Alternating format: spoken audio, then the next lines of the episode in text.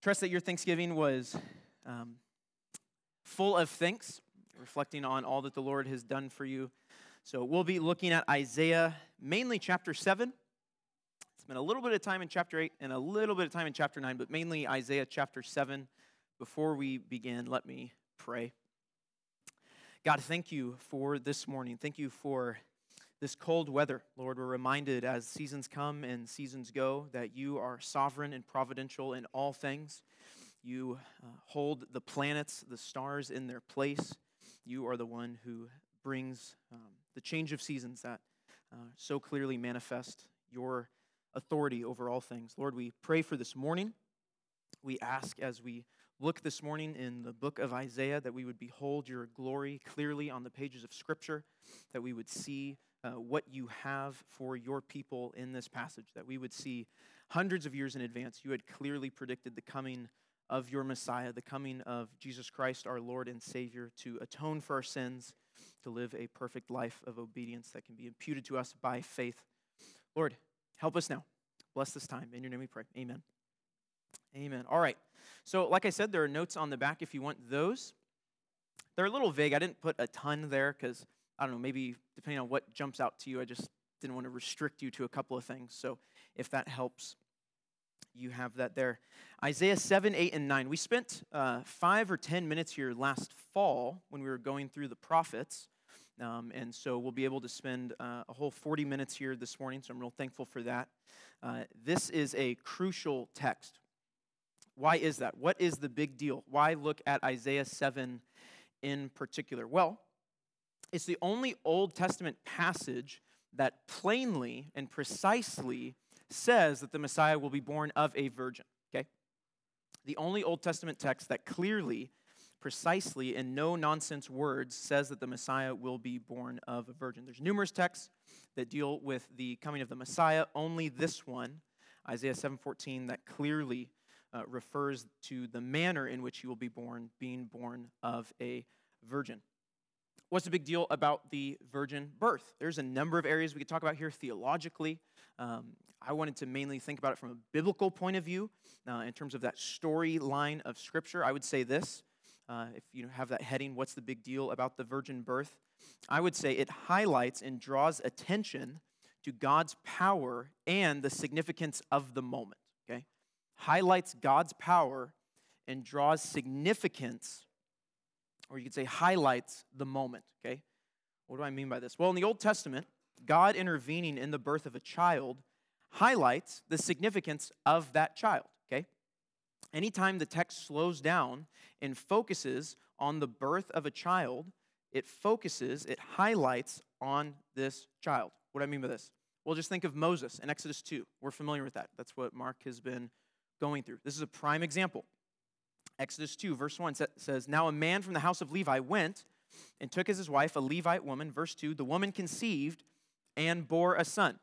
Who's that son? Moses, okay? Moses, he pretty big deal in the Old Testament? Yeah, okay?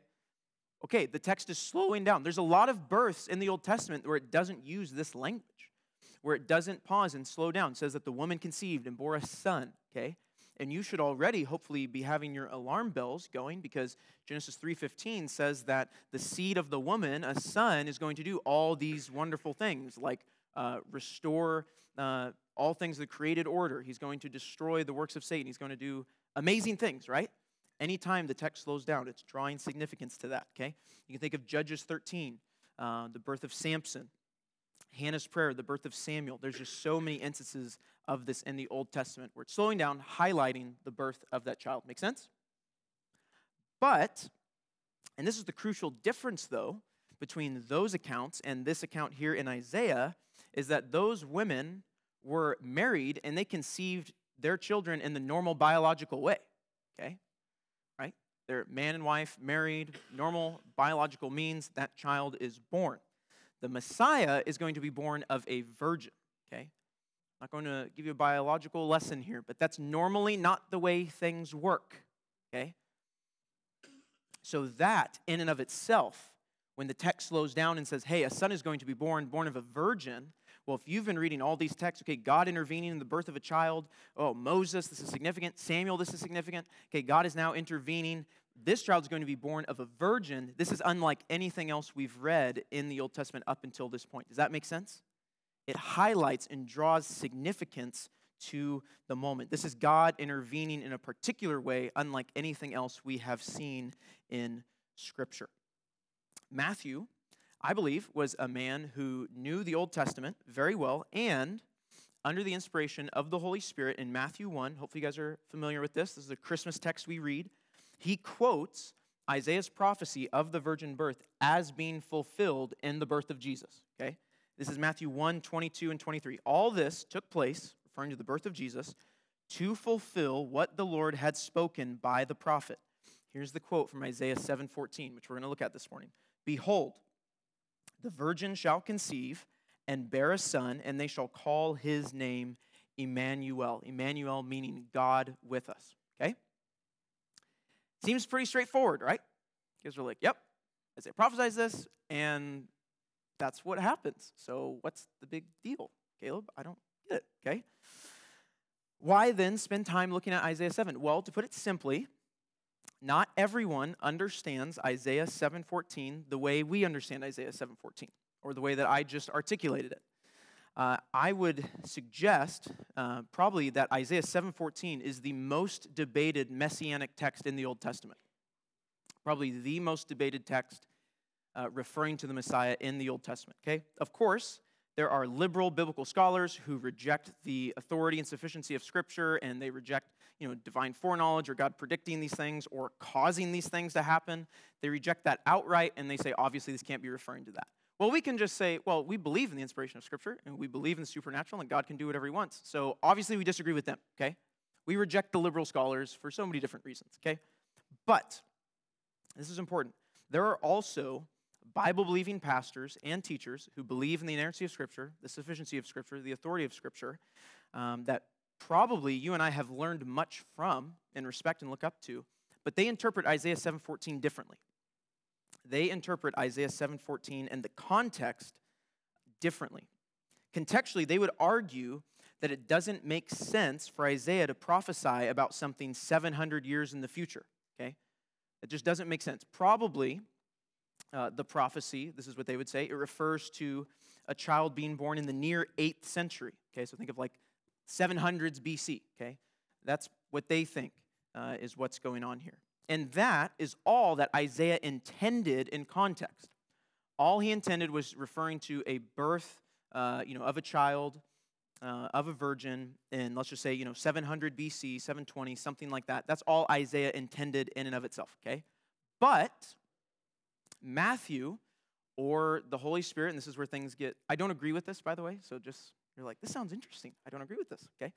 Uh, what they would say is that Matthew reads back into Isaiah and says, okay, yes, that's true, that happened, but in a greater manifestation or even a more complete or even more full fulfillment, this prophecy is fulfilled in a greater way. Sometimes I would say in a typological way in the birth of the Messiah. I disagree with that. There is typological, uh, typological uh, interpretation or types, typology in the Bible. Uh, we know that because the word tupos in Greek, types, is in the New Testament. Uh, but I don't think that that's something we need to use uh, in this context. I don't think if there are issues in Isaiah 7, which I don't think there are, I don't think the solution is to resort to typology. We don't need to read something into the Old Testament that wasn't there. I think Matthew read Isaiah contextually and he was interpreting it contextually. If you're like, what are we even talking about here? I'm just going to give you what I think is the normal, no nonsense interpretation, okay? If you want wonky interpretations, I can give you those. I don't think you do, uh, but if you want those, hey, that's great, okay? Here's what I would argue. This is a long sentence, but I want to say it. Matthew read his Old Testament closely and contextually, and that by reading Isaiah closely and contextually, we likewise can see how the Bible is clearly pointing forward not to an immediate child being born through normal means of biology, but rather supernaturally through the Holy Spirit in the virgin birth of the Messiah. Okay? That is what we are going to argue for in Isaiah 7. The early church, the church for centuries, read it this way. It wasn't until the last couple hundred years that people started to do weird gymnastics with the text. Okay? We don't need to do that. Okay? With all that said, By way of introduction, let's get into Isaiah. So if you're not there, open up. Open up your Bibles. We're going to start actually in Isaiah chapter 1. I'm going to move through those chapters quickly. I need to lay out the context surrounding Isaiah 7 because, and this is key, I think if you understand the context, this leads to a virgin birth of the Messiah. Uh, I would argue Isaiah 1 to 12, Isaiah chapters 1 through 12, present a unified message, okay? So, in other words, if you understand Isaiah 1 to 6, and you understand Isaiah 8 to 12, and they're saying the same thing, chances are Isaiah 7 is saying the same thing. Does that make sense? So, if you understand 1 to 6, and if maybe you're confused on 7, but if you understand 1 to 6 and you understand 8 to 12, you can understand Isaiah 7. Okay? So that's what we're going to do. Um, Isaiah 1. By the way, if you want more notes on this, I talked about this for three weeks last fall. So that was a whole survey of Isaiah, which is real profitable for me. Hopefully, it was for everyone else. Isaiah chapter 1. Isaiah 1, he opens the book, verse 2. He says, Hear, O heavens, and give ear, O earth. That is a reference back to Deuteronomy 30, where Moses calls heaven and earth to be the witness of the covenant that Israel has sworn themselves into. Isaiah is saying, measured against God's righteous standard, Israel is very guilty? They have been weighed and they have been found wanting, okay? They are guilty of sin according to God's law. Israel and Judah, remember, the kingdoms have split at this point. There's the northern kingdom, which we uh, call Israel, or how the prophets refer to it, and then the southern kingdom, Judah. The 10 tribes in the north, that's Israel. The two southern kingdoms, that's Judah. Israel has split, okay? So even just from that, is the nation of Israel doing well? Well, not really, because it's like they're in civil war. And we're going to get in Isaiah 7 this morning. They're actually fighting against each other, okay? So this is not good. They are a sinful people through and through. Isaiah chapter 1, verse 21 sums this up very clearly. How the faithful city has become a whore. Okay? He is not mincing words. They are guilty and convicted of sin. As such, their sin is going to be punished. God says in Isaiah 1, verse 25, I will turn my hand against you. Israel has become God's enemy. He stands against them. Judgment is coming now. He refers to them as Sodom and Gomorrah. But, and this is crucial, this is pivotal, which is why it is on your notes as blanks. There is hope on the other side of judgment. There is hope on the other side of judgment. There is what? Hope on the other side of what? Okay. If you get that, you will understand Isaiah chapter 7. If you understand that there is hope on the other side of judgment, I think you'll understand Isaiah chapter 7 because that's the message Isaiah is preaching chapters 1 to 12 that there is hope on the other side of judgment. Isaiah 126 afterward, after judgment, you shall be called the city of righteousness, the faithful city. Okay, well, just earlier in verse 21, he says, The faithful city has become the whore. After judgment, verse 26, the faithful city, or excuse me, the city will be faithful again. Okay? It's unfaithful right now, and therefore judgment is coming. After judgment, there will be righteousness. They will be faithful. They will be holy. Okay? So after judgment, there is hope. That is what is going on. That's a nutshell of Isaiah 1 to 12. Isaiah chapter 2. Isaiah gives this glorious picture he talks about the mountain of the house of the Lord, and all the nations, the Gentiles are included. They're going to flow to it. People are going to uh, come up to Israel, and the law is going to go forth. This is a glorious picture of hope, okay? Hope for a future, okay? Then he talks about how their land is filled with idols and sin, and judgment will come because Isaiah chapter 3, verse 9, was they, they proclaim their sin like Sodom, they do not hide it. Israel is proud of their sin. It's not even that they're like, yeah, we don't, we don't talk about that, you know, the shameful deeds done in darkness. There, is no, there are no shameful deeds done in darkness. They proclaim their sin like Sodom and Gomorrah. They are proud of it. Therefore, what's coming? Not hope. They have what's coming? Judgment, okay? Judgment is coming for them. Chapter 4, there's this glorious promise of the branch of the Lord who will dwell in Zion. It says, everyone who will dwell there will be holy. What is that? Judgment or hope? Hope? There is hope. Chapter 5 is what one of my professors called Silly Songs with Isaiah.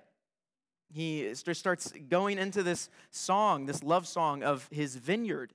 And the vineyard is referring to the house of Israel, and it is wicked. It is full of grapes. As such, it is going to be destroyed. What's coming? Is that referring to hope or judgment?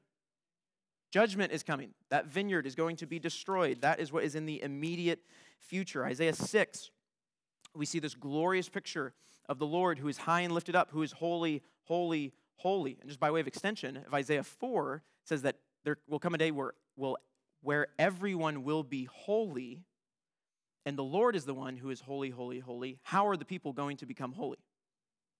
Through the Lord. You see what I'm saying? As it is right now, they are not holy. But Isaiah sees a future day where they will be holy. And then he talks about the Lord who is holy, holy, holy. That is how they are going to be made holy. Their hope is in the holy seed of the stump of the hacked down forest of Israel. Judgment is coming now. There's hope on the other side of judgment. Does that make sense? Track with me. That is what Isaiah 1 to 6 is talking about. The message has been consistent. Judgment is coming now because of their sin. There's hope for a future on the other side of that judgment. Isaiah 8 through 12 has the same consistent message. Judgment is coming now. There's hope on the other side of that judgment. We'll look at chapter 8 and 9 this morning, so I'm going to jump to chapter 10 real quick. You don't have to turn there, I'm just summarizing. Uh, in chapter 10, judgment is going to come on Assyria. Assyria is a wicked pagan nation that actually the Lord is going to use to judge Israel. And then he's going to judge them after he's done using them to judge Israel. Okay? There's just judgment on top of judgment. That is what is coming for them. Isaiah 11 and 12 talk about the shoot from the stump of Jesse. Uh, from the hacked down forest, like I said, uh, of Israel will come one who's going to be salvation for Jew and Gentile. It'll even be said in Isaiah chapter 12, verse 6 Great in your midst is the Holy One of Israel. So there's this consistent message. Judgment is coming now. There's hope on the other side of that judgment. Are we clear on that? You got that. So, what's in the immediate, immediate future? Judgment. Okay. What's on the other side of that? Hope. Okay. You will understand Isaiah 7. You will understand why I belabored that point. So, if you're not there, turn to Isaiah 7. Isaiah 7, verse 1.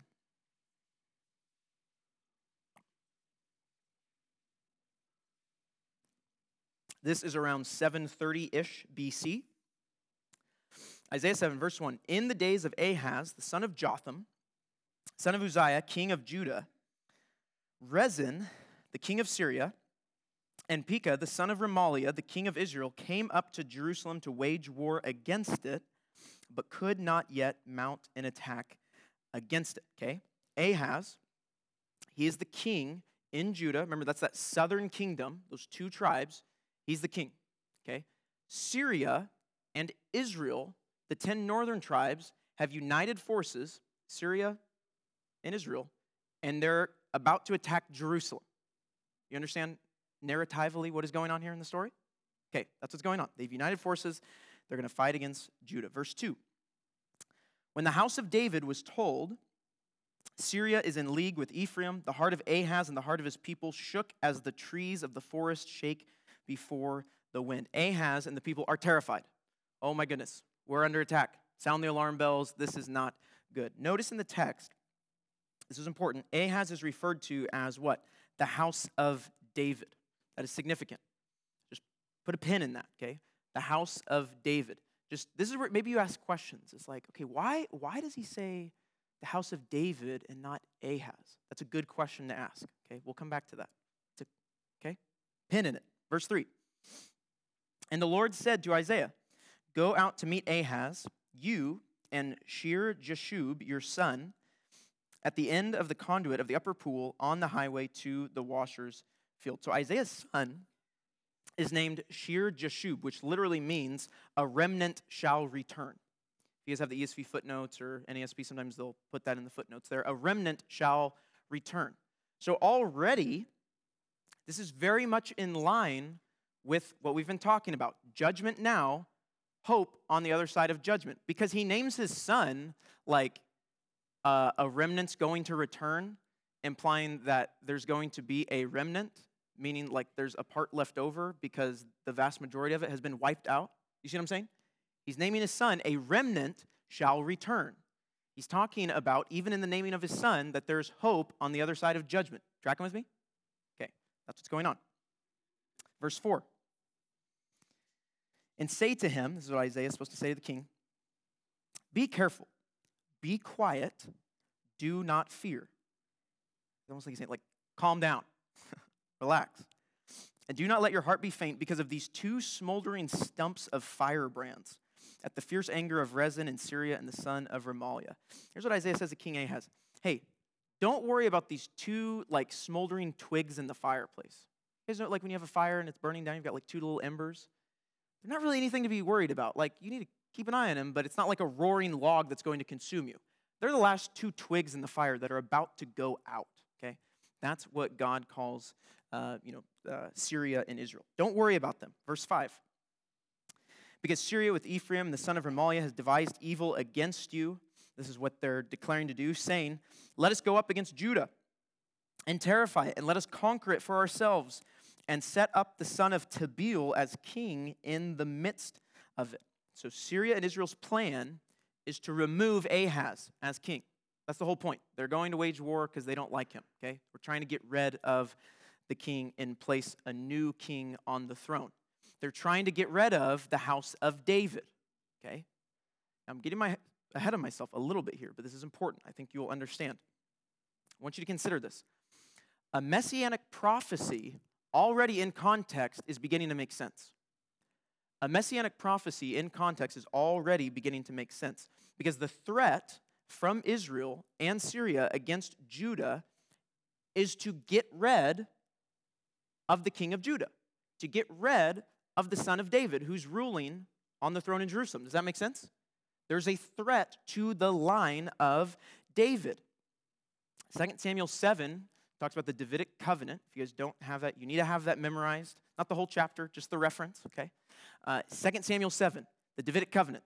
You need to know that. You need to go back and you need to read it.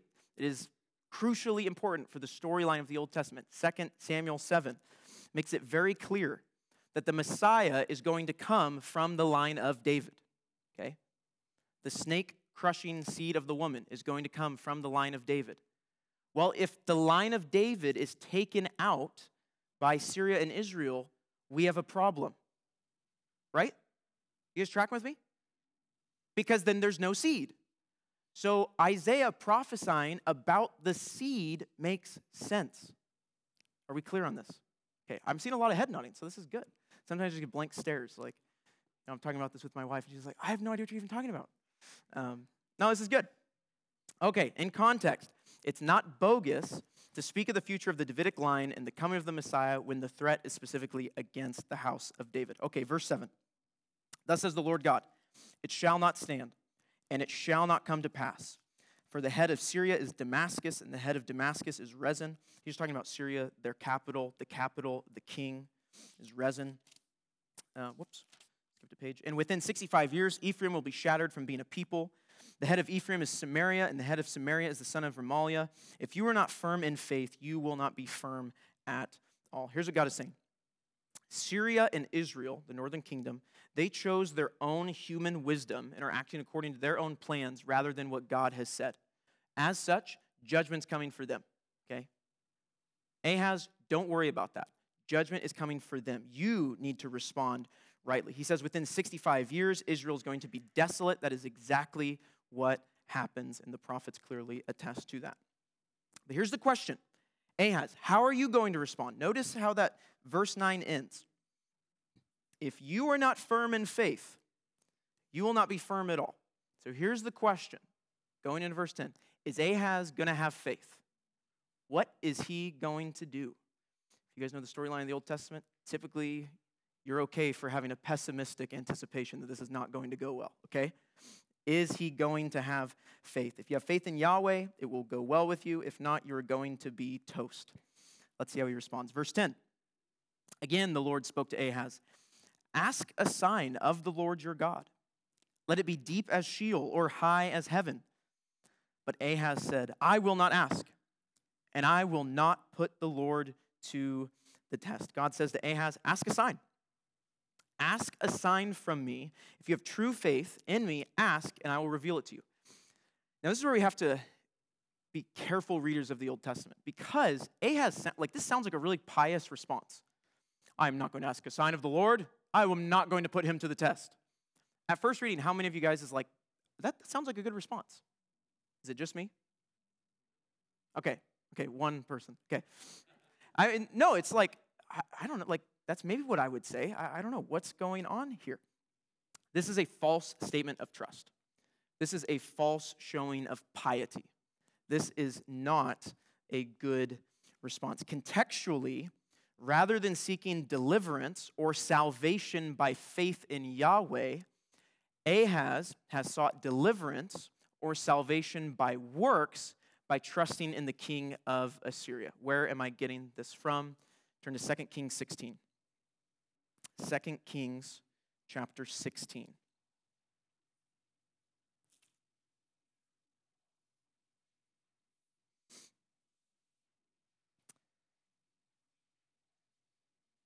This gives us the historical context that if we don't know, we have to read between the lines, between what's going on with King Ahaz. Well, we don't have to read between the lines because God has revealed the lines in the pages of Scripture.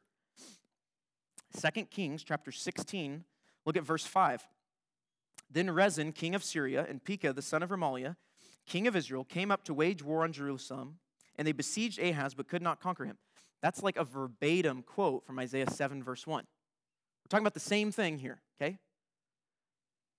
Look at verse 7, though, of 2 Kings 16.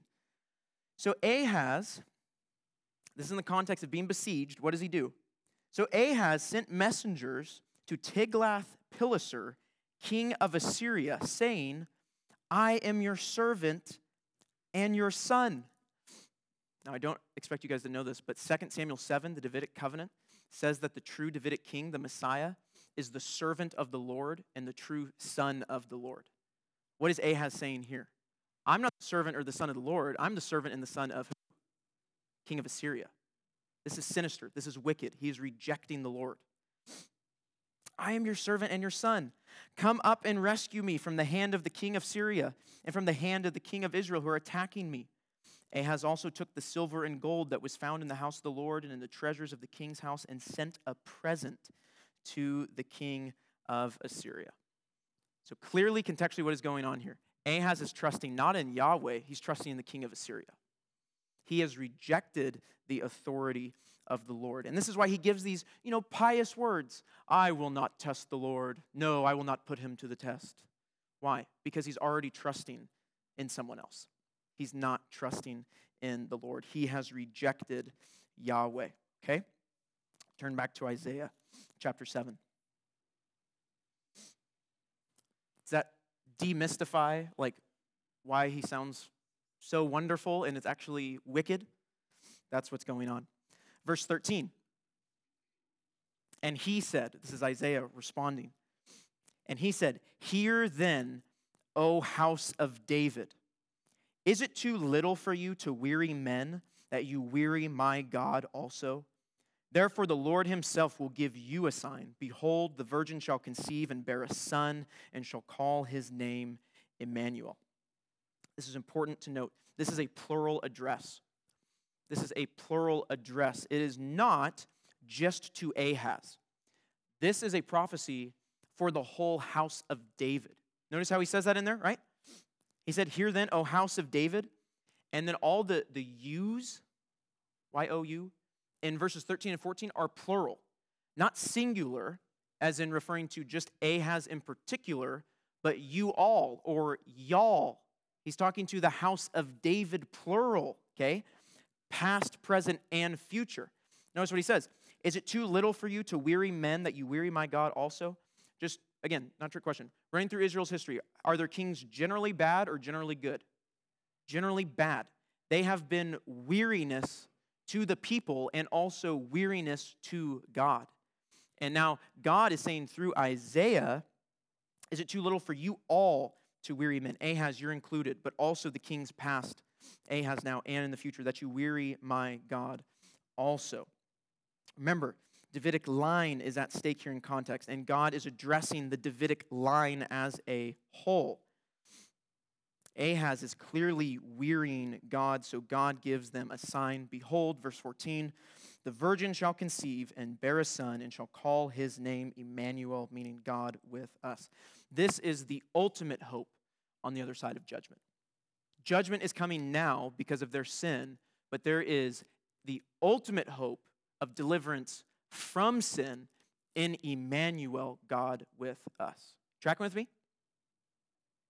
That is what is going on. There will be a true Davidic king who is the Lord's servant and son, unlike Ahaz, who will be king like no other.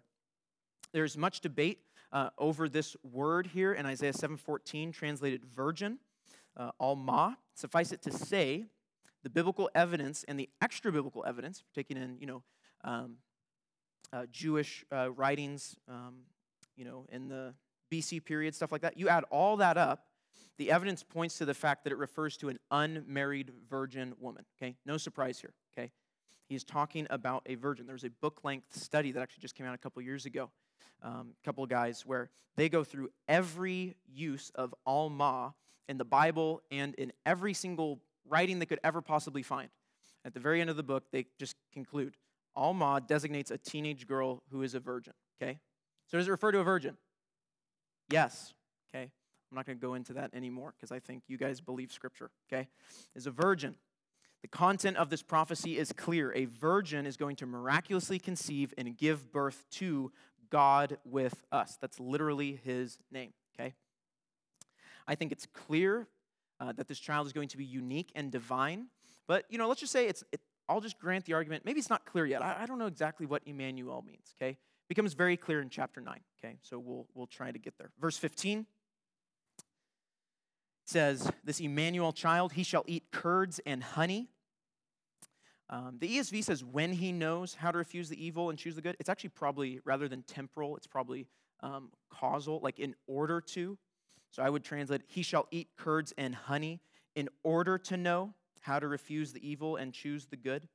Um, that's some translations translate it that way, and I think that's the better translation. Um, this child will be born in poverty, in exile, in order to know how to choo- uh, reject the evil and choose the good. By the way, curds and honey, that's not like good food, okay? And the, the context makes it very clear. Like, this isn't the food of royalty, which you would think, like, oh, the king being born, like, he's going to eat wonderful food, he's going to dine at the greatest banquets and all this stuff. No. This is a child who's going to be born in exile, okay? And he's going to learn how to distinguish between good and evil, unlike Ahaz. Verse 16 For before the boy knows how to refuse the evil and choose the good, the land whose two kings you dread, Syria and Israel, will be deserted. They're going to be deserted not because they want to leave, but because judgment is coming for them. This is why Emmanuel is going to be born in exile and poverty. Something bad is coming for Israel, Syria, and eventually Judah. And that something bad is Assyria. Verse 17 The Lord will bring upon you and upon your people and upon your father's house such days as have not come since the day that Ephraim departed from Judah. What is this terrible thing? The king of Assyria. Ahaz gets his wish.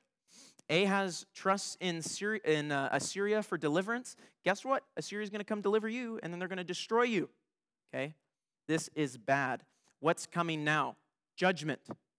Judgment is coming now. That's what Isaiah 1 to 12 has been clearly saying. The near thing that's coming is judgment, but there's hope on the other side of that judgment. Does that make sense? Okay. For a lot of people, it doesn't. In commentaries and stuff like that, they'll do all kinds of gymnastics. Just read the text, okay? Um, I'll stop.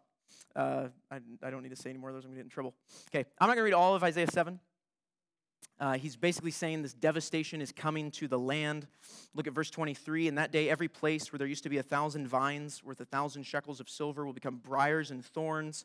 With bow and arrows, a man will come there, for all the land will be briars and thorns. In other words, the land is a desolation. The land has just been devastated because Assyria has come through. It is not prosperous. Chapter 8. Chapter 8. I'm going to be somewhat brief here again. I'm just going to read verses 1 to 4.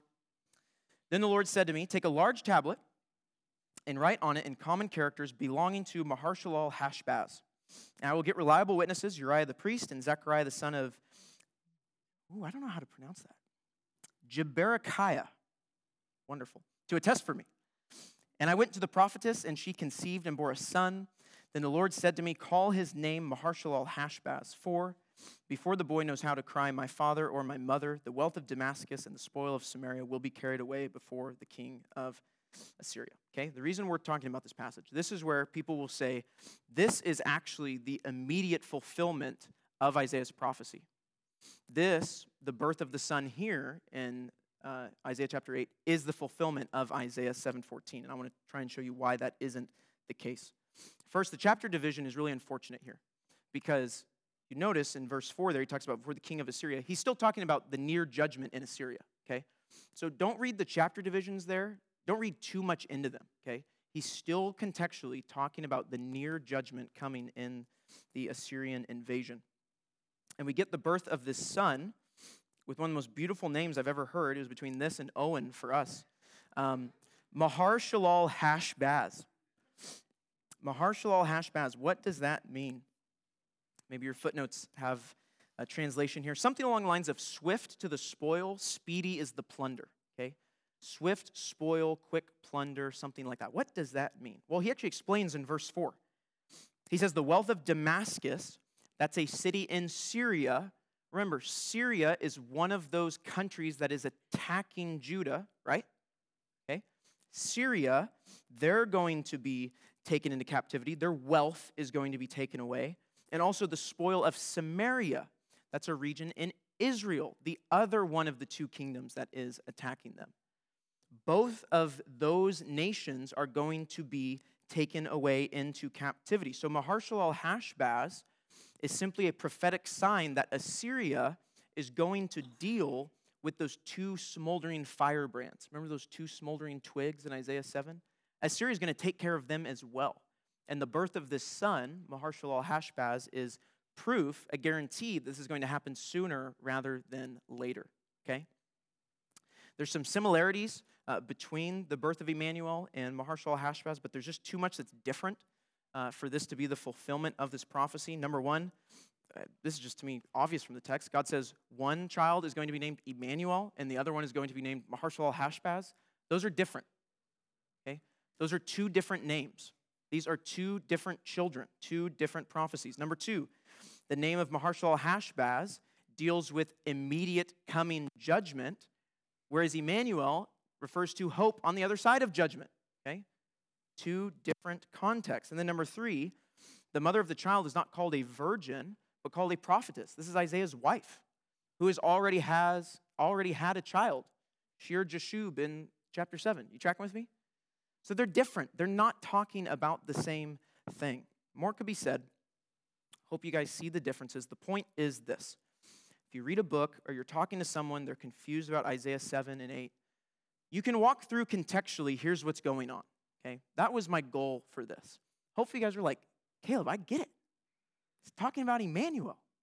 Yes, amen. Okay? Don't give up on that, okay? Because the text is clear. We don't need to do weird hermeneutical gymnastics and stuff like that, okay? You can actually point people, hey, look, here's a clear prophecy of the virgin birth of the Messiah. And I know what's going on in context. I don't know about you guys. Sometimes I open Isaiah, Jeremiah, Ezekiel. I have no idea what's going on, okay? Hopefully now you guys can open Isaiah 7 and go, I know what's going on.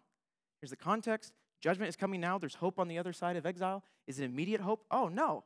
No, no, no. Judgment's coming right now because uh, Ahaz, he's trusting in uh, the king of Assyria, he's not trusting the Lord. He's got these pious words, but he's not trusting the Lord. And so the Lord says, hey, guess what? You're sinful and you need a Savior. You need Emmanuel. You need God with us. And that is exactly what happens in Matthew chapter 1. That's why Matthew quotes this because God was saying, You need God with us. You tracking with me? Okay, good. Rest of chapter 8, Isaiah essentially says with Joshua, As for me and my house, we will serve the Lord. Isaiah picks up on that, okay?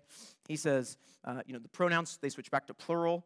Isaiah and others with him, they're going to trust in the Lord in light of coming judgment. Remember, judgment's coming right now. Doesn't matter. We are going to trust in the Lord. That's the rest of chapter 8. In light of that judgment, the people, they need to hope in Emmanuel. Look at chapter 9, and we'll wrap up here. Chapter 9.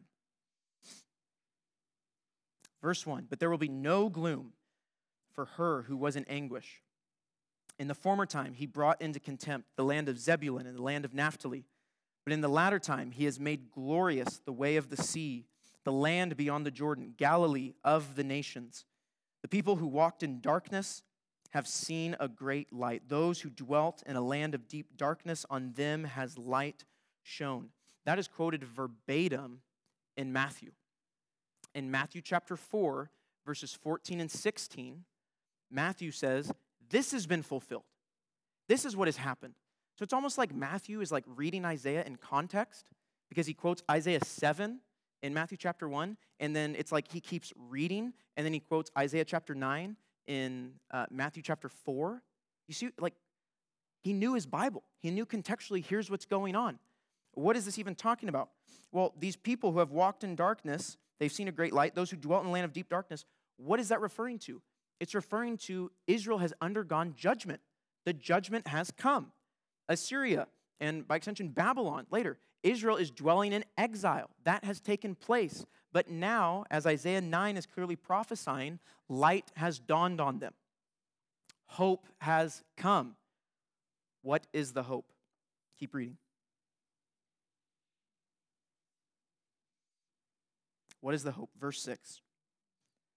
Isaiah 9, verse 6 For to us a child is born, to us a son is given, and the government shall be upon his shoulder, and his name shall be called Wonderful Counselor, Mighty God, Everlasting Father, Prince of Peace. Of the increase of his government and of peace there will be no end on the throne of David and over his kingdom to establish it and to uphold it with justice and with righteousness from this time forth and forevermore. The zeal of the Lord of hosts will do this. I think this is some of the clearest language in the Old Testament referring to the divinity of the Messiah. That he is Emmanuel, God with us. He's not just a normal human being. This is unlike anything we have seen before. Look at how he's described wonderful counselor, mighty God. I mean, it's hard to get much clearer than that right? So if you're like, man, I don't know if Emmanuel really means God with us, just keep reading. When light has dawned on them, it dawns on the people in the form of a child being born who is mighty God. Of course, he is truly divine. He is Emmanuel, everlasting Father. I mean, incredibly clear language. Prince of Peace. Emmanuel is God incarnate. He is the Messiah that we have been waiting for contextually, do you kind of have a, okay, I know what's going on in Isaiah 7, 8, and 9. Okay. Last point. I would argue this is another example uh, similar to what we saw last week with Balaam's prophecy in Numbers 22 and 24, that these prophecies are fulfilled in the first and the second comings of Christ. In the first and second comings of Christ. Yes, it's true. The Son has been given, the virgin birth has happened historically, time and place. He is the mighty God, He is the Prince of Peace, but is He ruling on the throne of David and over His kingdom? Is justice and righteousness pervasive in all the earth? Or going back to Isaiah 6, is all the earth filled with the Lord's glory presently? I would argue no. I mean, I don't know about you guys, but you turn on the news, it's very clear that justice and righteousness is not reigning on this earth, okay? I would argue that a lot of this is still yet to be fulfilled. And Isaiah, and this is true with the prophets, they clearly prophesied, yes, we know exactly what's going to happen, but they didn't clearly see the difference between the first coming and the second coming. 1 Peter 1:11 actually makes that very clear, is that the prophets knew exactly what they were saying. They didn't know the timing of those events. And now that we have the New Testament, we can actually clearly see the timing of those events. Does that make sense? Okay. Thanks for hanging with me. Uh, Isaiah 7:14 is a very important passage. I think it's also good for us to slow down and hit some hard passages every now and then. Um, this is a passage that I have to study in context. I have read Isaiah through numerous times, and the more and more I study, the more I see the connections and I understand contextually what's going on. So take heart, take courage. God's word is clear. We can understand it. That doesn't mean it's easy, it means that we need to work to understand it. Hopefully, that encourages you with the birth of the Messiah who has come. If you enjoyed that, then hopefully you're going to enjoy next week because we're going to look at even more complicated passages uh, in Ezekiel. Uh, some prophecies of the Messiah in Ezekiel. If you have any questions, you're more than welcome to come ask. You are dismissed.